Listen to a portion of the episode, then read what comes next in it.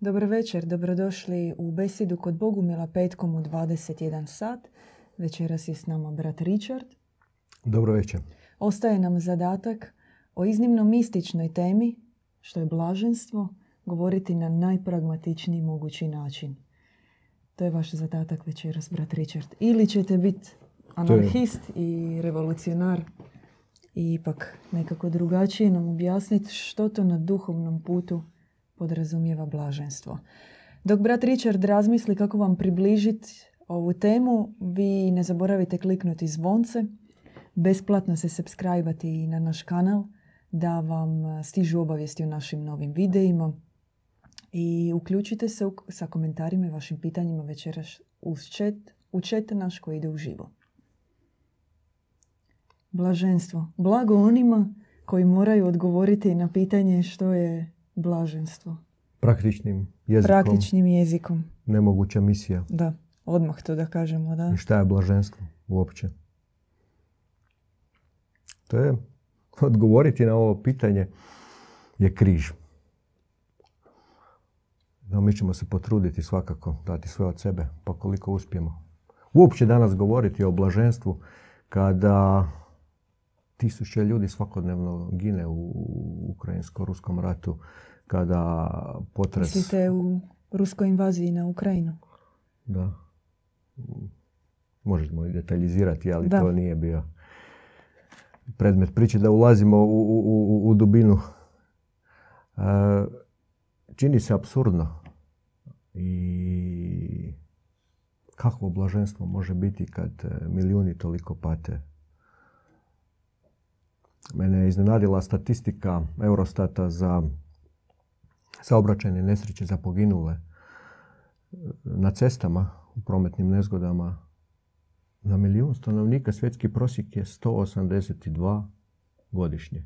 Što u prevodu išao sam, dao sam si truda išao računati, u zadnjih deset godina je oko 14 milijuna ljudi poginulo na cestama. Uzmite još brojku barem takvu, ako ne i veću, teško unesrećenih trajnih invalida. I to je daleko više nego svi ratovi što su odnijeli života u zadnjih desetak godina. Uzmemo u obzir e, statistiku abortirane djece svako, svakodnevno. I o kakvim blaženstvima možemo govoriti u takvom okruženju na zemlji. Mi se nalazimo na zemlji gdje se sve to istovremeno događa u svijetu. Gdje sad, kad trepnemo okom, e, dogodi se neko ubojstvo ili više njih. E, abortira se jedno dijete, netko strada, netko umire u teškim mukama u bolnici, ostavljen sam i ipak, ipak, zemlja je takvo paradoksalno mjesto gdje je možda i osnovni smisao i osnovni cilj postizanje stanja blaženstva. Kako opisati blaženstvo riječima? Možda, možda onima koji imaju dar e, čuti glazbu, nebesku glazbu dušom, e, će biti jasnije.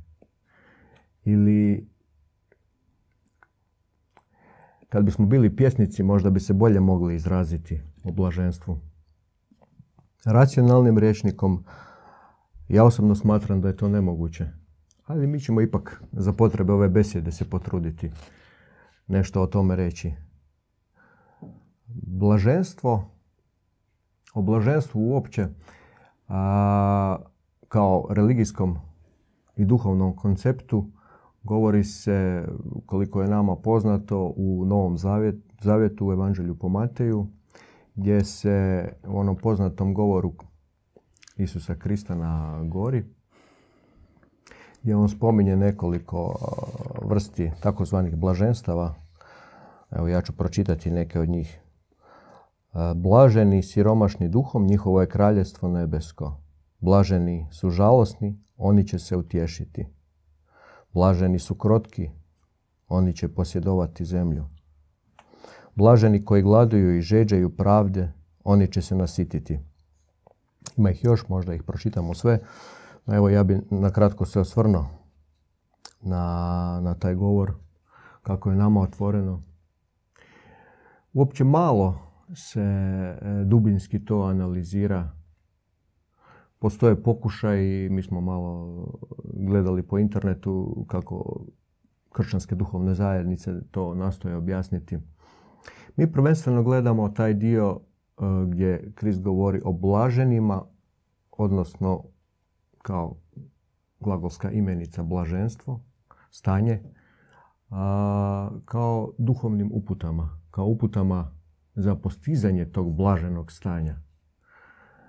I evo recimo, blaženo žalosnima oni će se utješiti i krotkima oni će posjedovati zemlju.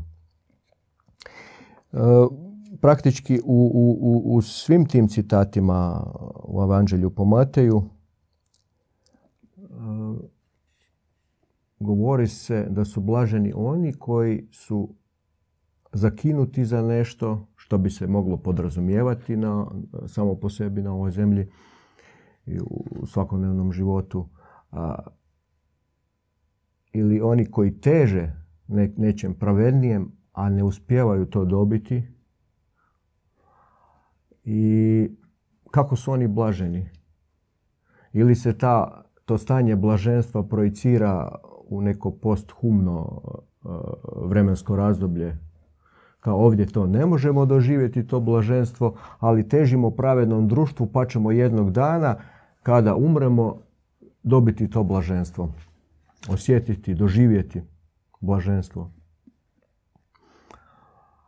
E, to je veliko, veliko otvoreno pitanje.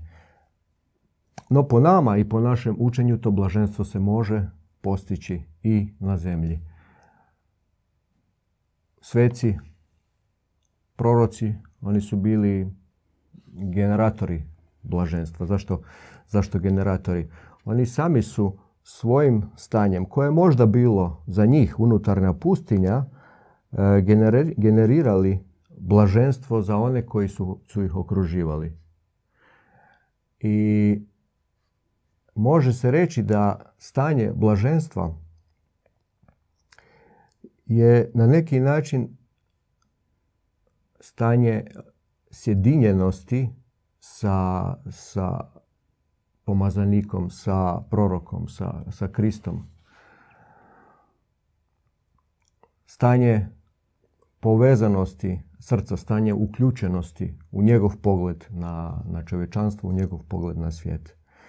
I ako čovječanstvo pati, ako svakodnevno tisuće ljudi, milijuni ljudi umiru, i odlaze sa zemlje neutješeni, a milijarde pak žive u određenoj vrsti zatvora, određenoj vrsti uh, hipnoze gdje se hrane surogatima, nasladom, svim oblicima naslade, požude i to zamjenjuju sa božanskim blaženstvom, onda je stanje pomazanika, stanje proroka, stanje Krista i stanje svakoga od nas koji se trudimo ići ispoznavati Boga, znači ići u biti u korak onom, onom stazom ići, ići, ići za, za pomazanicima za Kristom. Onda naš pogled na čovječanstvo a, duboko otvara srce i, i, i, i, i generira bol. Unutarnju bol, unutarnju patnju. A kroz takvo ranjeno srce može prolaziti iskra, božanska iskra koja može utješiti milijune duša, ovisno naravno koliko veliko srce imamo, pa barem jednoga da utješi. Već, već, već je to puno. I jer, jer kroz tu sjedinjenost spušta se blaženstvo kao, kao onaj snop svjetlosti, kao zraka sunca koja dotiče drugu dušu. Žednu, gladnu, možda ranjenu. I tu se da zaključiti da je blaženstvo određena kategorija duše, da to kao pojam nema nikakve veze sa nekim emocionalnim stanjem primjerice. Ili, ili sreća je danas možda najuobičajeniji pojam gdje ljudi teže nekoj sreći. A šta je sreća uopće? Jesi li sretan ili si nesretan? Sretan si ako imaš zadovoljene osnovne potrebe. To se danas smatra. I ako imaš odnose skladne sa bliskim ljudima, krug prijatelja, onda si sretan. Ako to nemaš, nisi sretan. A blaženstvo je izvan toga, to je zaista kategorija duše i o tome su, o tom stanju su raspravljali, razmatrali, filozofirali još e, u doba, u antičko doba i Sokrat i Platon. E, i, čak i njihov pogled, e, može se reći, je uključivao da, da, da je to najveća vrlina, blaženstvo je kao najveća vrlina čovjekova. E, istovremeno je to i cilj čovjeka na zemlji, dostići stanje blaženstva. A da bih mogao dostići to stanje blaženstva, tu vrlinu, e, mora, mora e, kultivirati samodisciplinu, biti biti ratnički nastrojen spram svih unutarnjih osobnih slabosti. Evo, to je to što imam za početak za reći. Majka Eufrozinija, bogumilska svetica, učiteljica djeda Ivana, je rekla, mi možemo možda knjigu pokazati za koji trenutak, to je knjiga njenih uputa, savjeta.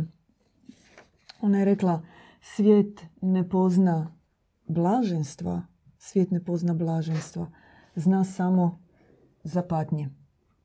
Evo ovo je knjiga naše majke u Frazini je riznica svetačkih uputa, savjeta, knjiga koja se ne čita od početka do kraja korica, nego otvorite i dobijete ama baš uvijek odgovor na pitanje koje je bilo u vašem umu i srcu, a vi ga još niste izgovorili. Ako nemate tu knjigu, sramite se. Ona kaže, svijet ne pozna za blaženstva, zna samo za patnje.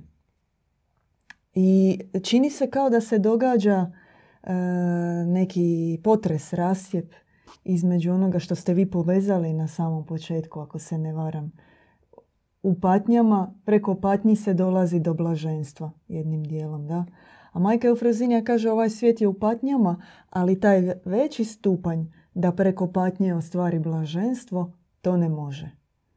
Zašto je to tako? Dobro pitanje. Na zemlji istovremeno na svakog pojedinca djeluje i, i, i nešto što je na istoku poznato kao karma, karmijski program to je povezano sa zodijakalnim e, programom, zodijakalnim utjecajem na čovjeka i to je jedan zatvoreni sustav nametnut koji nevidljivo djeluje i on čovjeka drži u, u patnjama. Ako nebo nije otvoreno prema nebo, kad kažem nebo, mislim na božanski univerzum. Ako nije otvoren božanski univerzum pojedincu ili kroz nekog sveca ili kroz pomazanika, proroka, istinsko nebo, ako nije otvoreno, onda je proživljena patnja na zemlji lišena nektara blaženstva na kraju. Može se reći besmislena je. Kao ima e, izraz za to pasja Golgota. Kao ti patiš, ali bez smisla. Patnja, blagoslovljena patnja na zemlji, ako se to može tako uvjetno reći da je blagoslovljena, je ona koja na kraju daje blaženstvo. A to je, rekli smo, zemlja je jedno, jedno takvo paradoksalno mjesto i istovremeno može se iskusiti blaženstva prema našoj objavi blaženstva kakva nisu moguća u visokim nebesima. A opet sve to ide kroz određenu vrstu patnje, kroz križ. Bazična ta patnja je nositi svjetlo, božansko svjetlo. I ako patnja koju proživljavaš na zemlji je zbog toga što ti se trudiš držati božansko svjetlo u svom srcu, ako se trudiš živjeti misiju svoje duše, ako si ti u skladu i na putu i ideš u smjeru Boga bez obzira i bez kompromisno na sve što te okružuje, ti ćeš nailaziti na prepreke, nailazit ćeš na osudu, na udarce, na, na udarce možemo, možemo obuhvatiti tom riječju i one duhovne udarce, koje, koji su pojedincima određenima opipljivi jednako kao da mu nož zabiješ u, u leđa kad ti neko strelu, onu, onu strelu a, a, crne magije pošalje. Posljedice su slične. I ti jednostavno, trudeći se držati to svjetlo u svom životu, ići Božim putem, ti ćeš doživljavati i biti izložen takvim udarcima i patnjama. Ali takva patnja, patnja zbog Boga u sebi i zbog Boga kojeg nosiš za druge, ona na kraju daje blaženstvo. To, to, to na kraju ne znači na kraju života, a to već se događa i na zemlji. Jednostavno život takav je isprepleten periodima pustinja i blaženstava. Pustinja, ako gledamo vremenski e, tijek, može biti period te pustinje prilično dug, a ili period patnje ili boli koju proživljavamo, unutarnje boli, osjećaj ostavljenosti. Ali usprkos svega toga, usprkos boli, usprkos osjećaja ostavljenosti, e, nerazumijevanja kojem možemo biti izloženi i osudama okoline, ako mi i dalje ne, ako mi ne odustajemo u jednom trenu, spustit će se kapljica milosti kao koncentrat i natopit će naše srce i nestaće, to će biti uh, takva ekstaza blaženstva koja jednostavno namiri čežnju duše, izbriše ono sjećanje na patnje, kao da toga nije bilo. E, posebno otajstvo o kojem je teško govoriti i koje se realno događa svakom duhovnom aspirantu koji se nalazi na istinskom duhovnom putu. Ako nema tog blaženstva koje se s vremena na vrijeme spusti i potpuno izbriše i sjećanje na onu patnju i, i onu bol izbriše i, i pretvori onu patnju u snagu duše, e, kao dodatno si naoružan.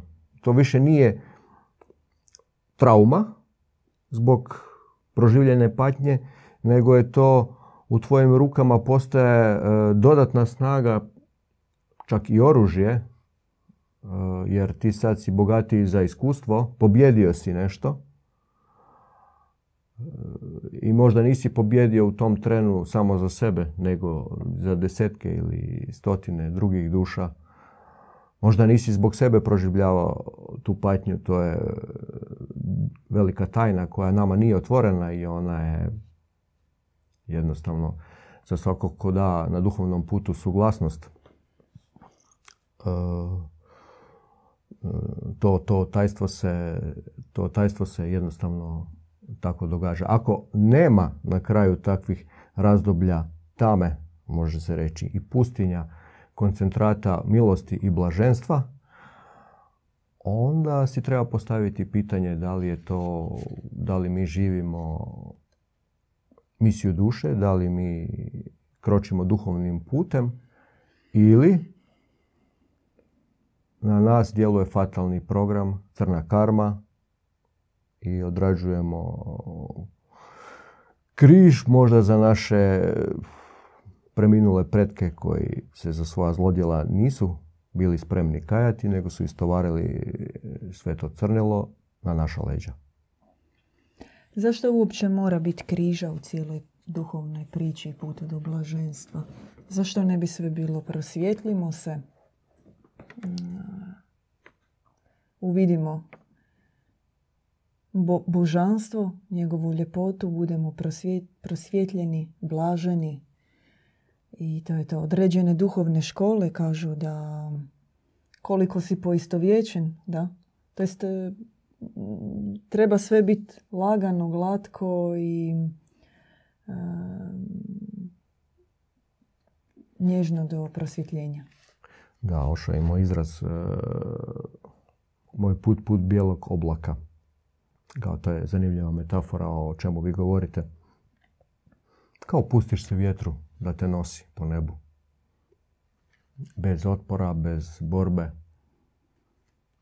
Čemu ovaj, čemu patnja, čemu križ? Da. I zašto mora biti patnja? Ja ne znam zašto to mora. Niko od nas ne želi patnju. Pa i ko kaže da želi patiti, nek si puca u glavu, on je lud. To niko ne želi. Jednostavno to je takva tajna zemlje. I tu to već otvara novo poglavlje ako želimo dublje malo ući u tu temu. Zašto je to tako? Da moramo uzeti u obzir da je zemlja jedno tako nejednoznačno mjesto i prema, prema našoj objavi e, zemlja se trenutno nalazi u razdoblju gdje vlada tama. To razdoblje traje desetak tisuća godina u grubo. I nije to samo prema, prema našoj objavi, čak i istočne škole govore o tome pod nazivom, to razdoblje pod nazivom Kali Juga. A u razdoblju kad tamo vlada Boga nema, ili je neočigledan, nevidljiv, e, i oni pomazanici, oni sveci, Hrestosi koji dolaze za njem, na zemlju, oni dolaze na zemlju s misijom. Njihova misija je osvjetliti zemaljsko prostranstvo. Oni dolaze na zemlju iz ljubavi prema zarobljenim ljudskim dušama koje žive u snu, u hipnozi. Mm, to stanje isto na istoku zovu stanje maja, potpuna iluzija. I za njih dolazak na zemlju je neminovno patnja. Dolaze to kao da sad se mi spuštamo u, u onaj Danteov pakao. Tamo možda neko uživa u, tom, u toj paklenoj sferi. Ja ne znam. Ne želim ni, ni, ni razmišljati pretjerano o tome, ali čisto kao, kao usporedba dolazak Krista i njemu sličnih na zemlju je čin velike ljubavi i, i on se spušta iz visokih nebesa u jednu matricu gdje prolazi proces utjelovljenja kao i svi ostali, proces zaborava, proces prisjećanja. Tko je, što je, zašto je ovdje došao. isto ima ovako tijelo da bi moglo tu funkcionirati, takvi su zakoni na zemlji. I za, za takve koji tu dolaze je to zaista križ i patnja. I za sve nas koji se trudimo ići tim putem, kojima se spustilo svjetlo objave, kojima se spustilo svjetlo nekog Krista koji je za nas uzeo križ i, i nosio nas neko vrijeme na leđima poput one male bebe, čupao dušu iz, iz, iz, iz te matrice, iz te poistovješenosti sa, sa zemaljskom klopkom. Neko je to za nas odradio i, i nije mu bilo lako, sigurno. To mi možemo sada vidjeti nakon nekog vremena. I uopće ova besjeda sad koju mi tu držimo je na neki način križ, barem za mene osobno. Svaki put iznova proživljava muku, šta ću reći pred tom kamerom, a jedina motivacija je da se barem kapljica milosti i svjetlosti spusti, ona koja se meni spustila i pomogla mi da se iščupam iz ove matrice. Odnosno, barem da sam u nekom procesu čupanja. Pretpostavljam da je, da, da, da je slično i kod vas, sestro. Možemo besjedu na tu temu napraviti jedno. Svjedočanstva ispred i iza kamere. Sad tako, suzica. tužni poro. Na, na, na, na tu temu ispričao bi ja jednu kratku priču. Sjetite se situacije kada smo na jedan kratki period ukinuli ove besede petkom. Da. Misleći kao, pa niko to ne sluša, niko to ne gleda. Ima li to, tome smisla uopće? Trudimo se tu nit komentara, ako i dođu, barem u to doba, ono, bili su, znali su biti negativni. Ko to gleda?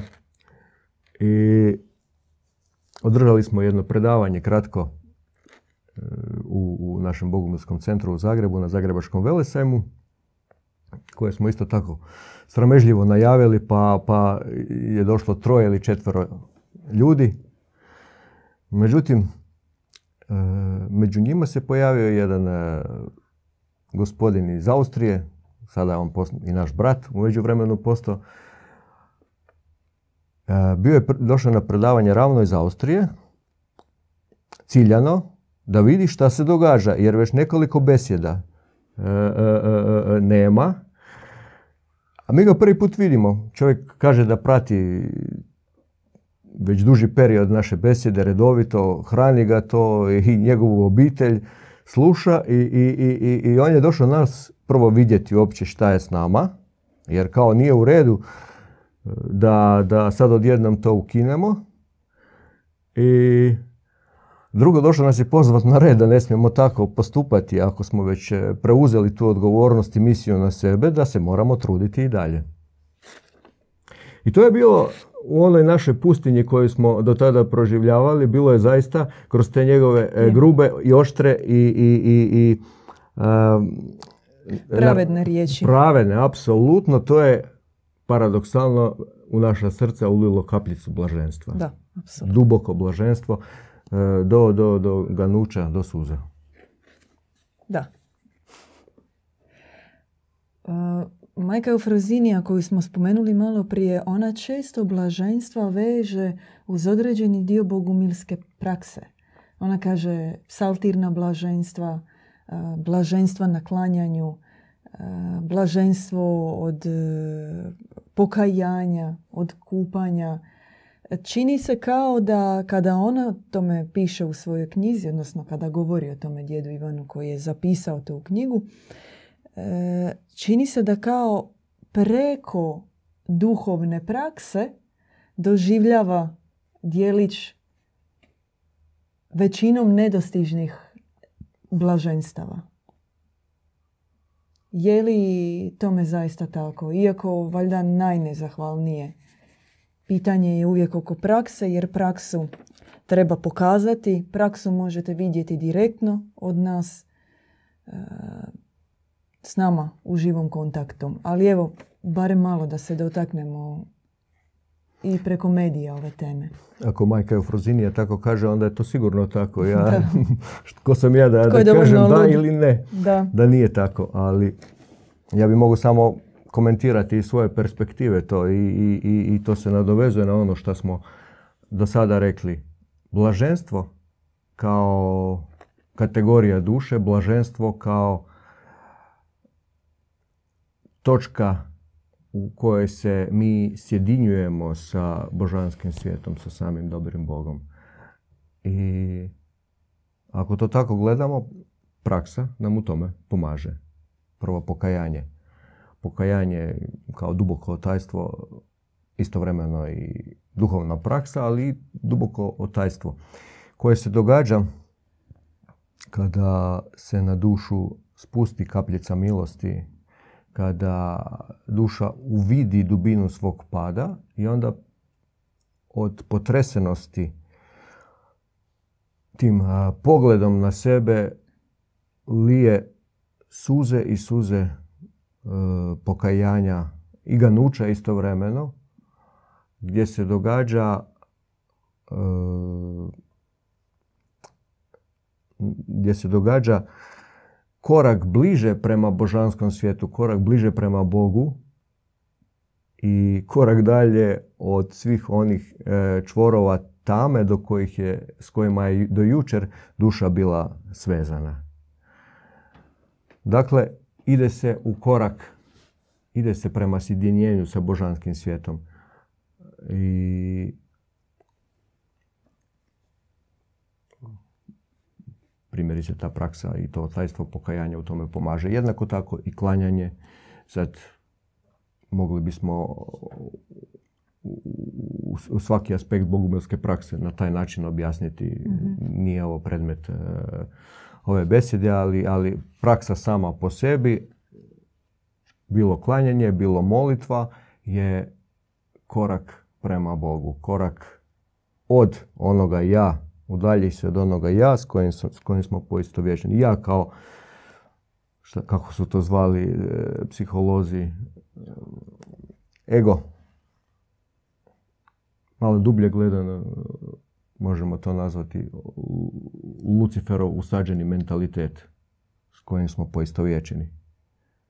Kao odljepljivanje od tog, ja skidanje tih, tih tamnih naočala i duša ide korak ka Bogu.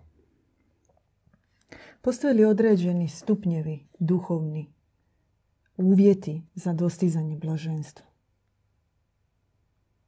Uvjeti ili stupnjevi? možda vi meni bolje to objasnite. U smislu, je li blaženstvo samo za posvećene? Je li blaženstvo kategorija onih koji su dulje na duhovnom putu, koji su određene spoznaje stekli, ili se ono može dati i kao dar, kao dar milosti, kao ozračje koje se spusti na, na primjer, tek obraćenu dušu. Teško je meni govoriti o tome. Ono, koliko mi je otvoreno, je da je to tajna i pojedinca može se nekome dati besplatno. Primjerice, može duša biti potpuno uronjena u svijet i ne, ne, ne zanimati je duhovnost i ništa i tajanstveno spusti se blaženstvo kao slab milosti i duša progleda, otvori se, probudi se i ono kako je živjela do jučer potpuno uh, zaboravi, odrekne se toga i, i, i dogodi se preobražaj.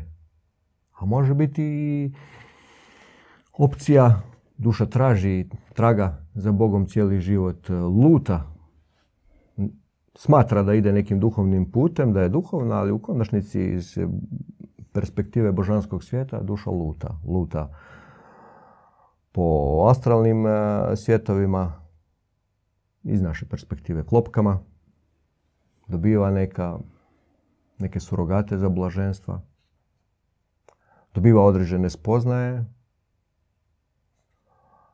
no to još uvijek nisu blaženstva. I onda se isto tako može tajenstveno spustiti blaženstvo. Kako? Kada? Kome? Zašto?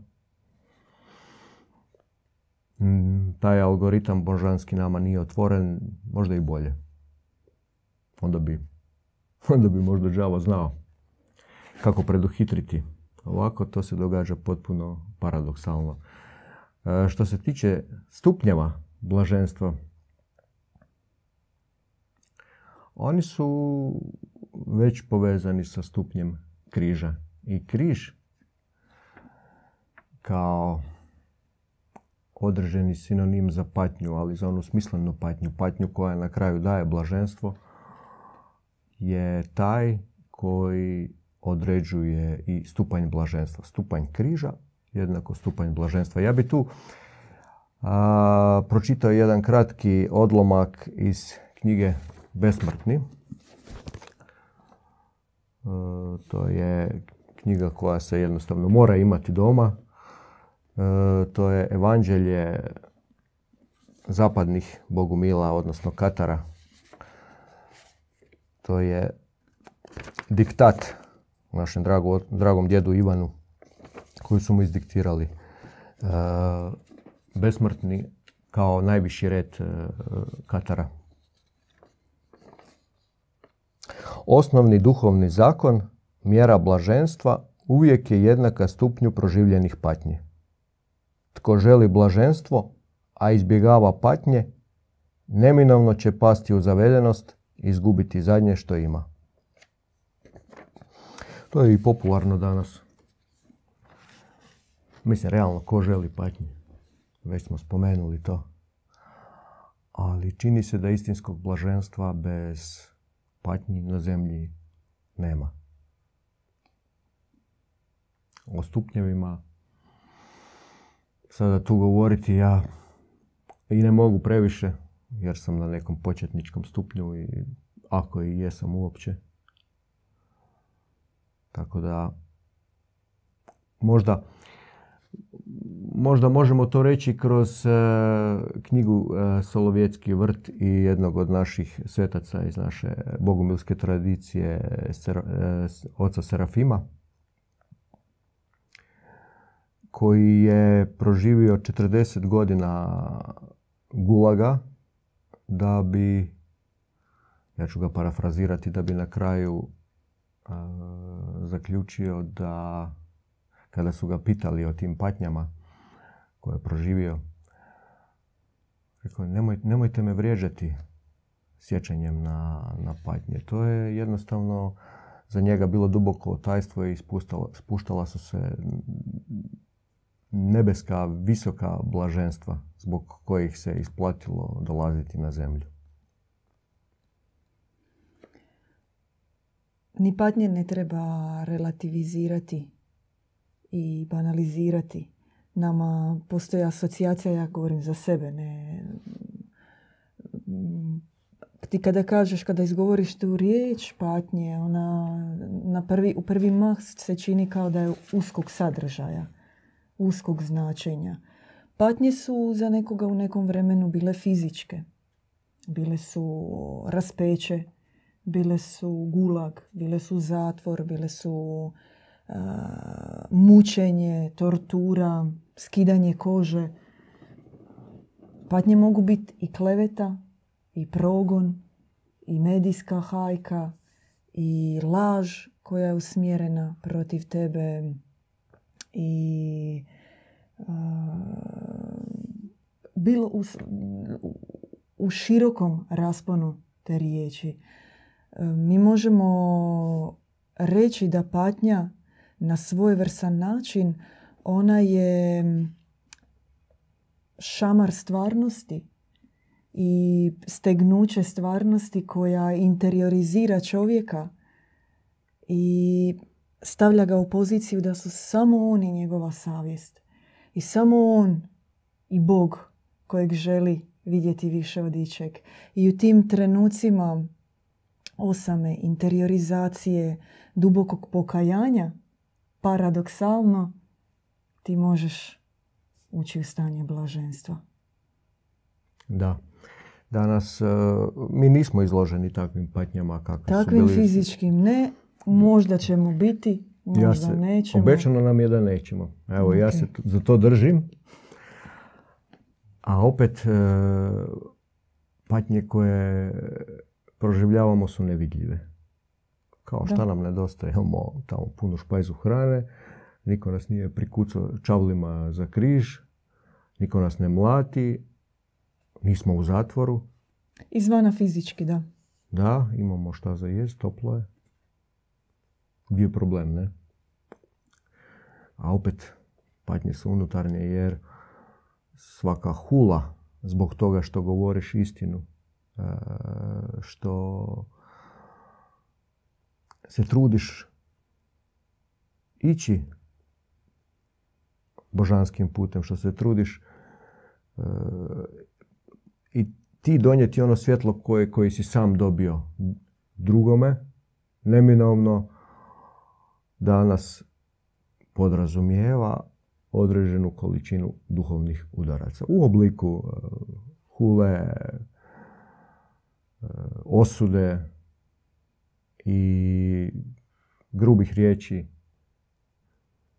I to je za naša suptilna tijela jednako e, kao, kao, kao za recimo naše, naše pretke kada su, kada su bili izloženi bićevanju, smrzavanju.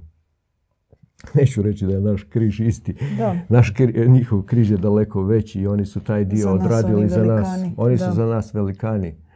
Ali čisto da se nekako to usporedi i dočara kako to funkcionira danas. Da. Na zemlji na kojoj se pomračuje nebo, na kojoj se ubija, negira Bog, na kojoj se začepljuju usta onima koji žele podijeliti istinu, na takvoj zemlji čovjek i jest siroti, siroće. I e, živi u stanju patnje svojih primisli, osjećaja da nešto duboko fali. Fali Boga. I fali onih koji će u ime dobroga Boga i njegovih istinskih vrijednosti izgraditi kvalitetan svijet, a da ih nitko ne ometa u tome. Ne podmeće im nogu. I današnji čovjek, on živi u takvom stanju tremensa baš zbog, zbog onih koji su zabranili Boga i stvorili ovakav svijet koji mi danas imamo. I onda sve ono izvanjski što se događa je zapravo manifestacija nutarnjeg stanja čovjeka. Živimo u vrijeme kada treba rehabilitirati i Boga i čovjeka, ali ne jedno odvojeno od drugog. Oni dola, to dolazi zajedno. I onda će se smanjiti ona razlika ko, koju je majka Eufrazinija rekla, znate patnje, ali ne znate blaženstva. Bez Boga nema Boga na svijetu, a kako ćete ostvariti onda blaženstva?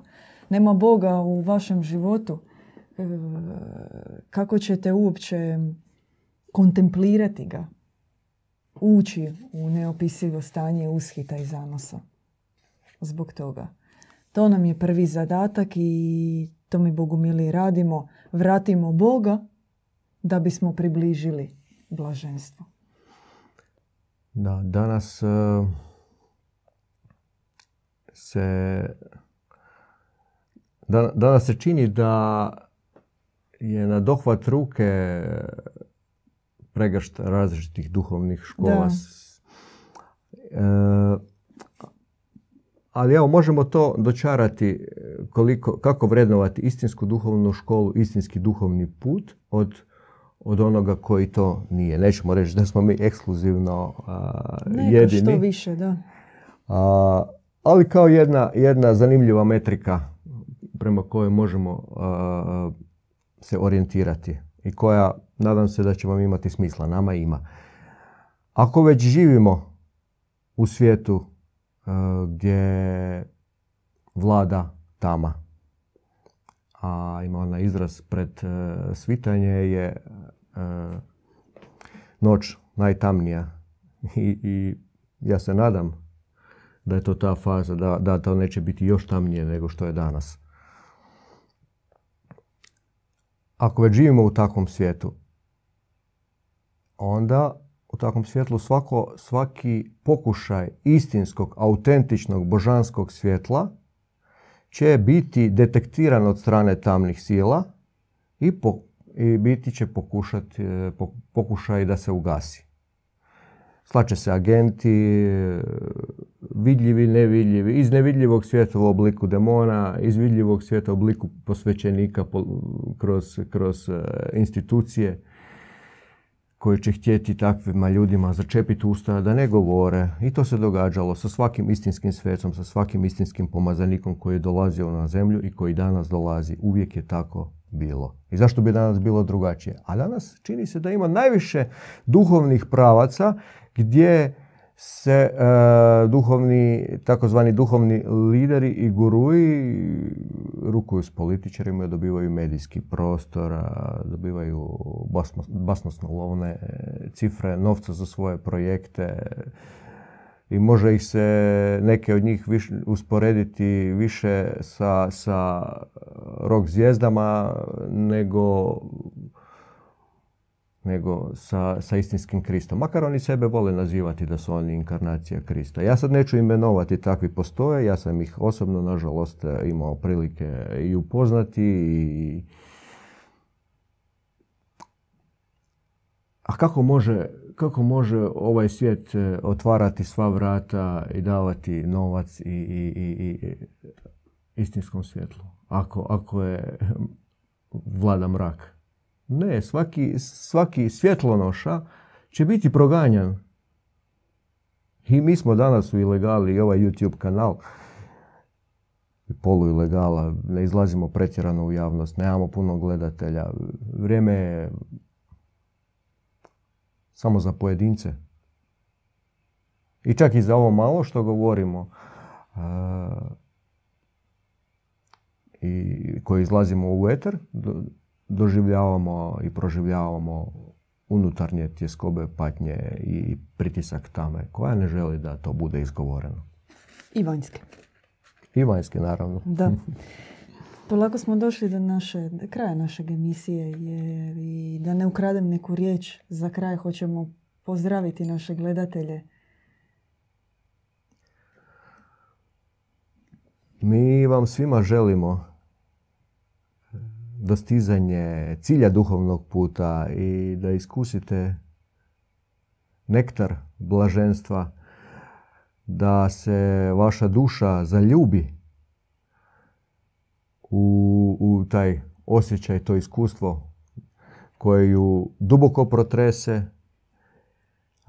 koje ju obrati i da poželi toga još i ta želja neka bude želja za još blaženstva, neka bude nit vodilja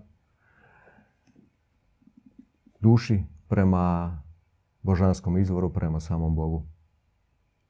Do sljedećeg petka. Lijepi pozdrav svima. Mir s vama.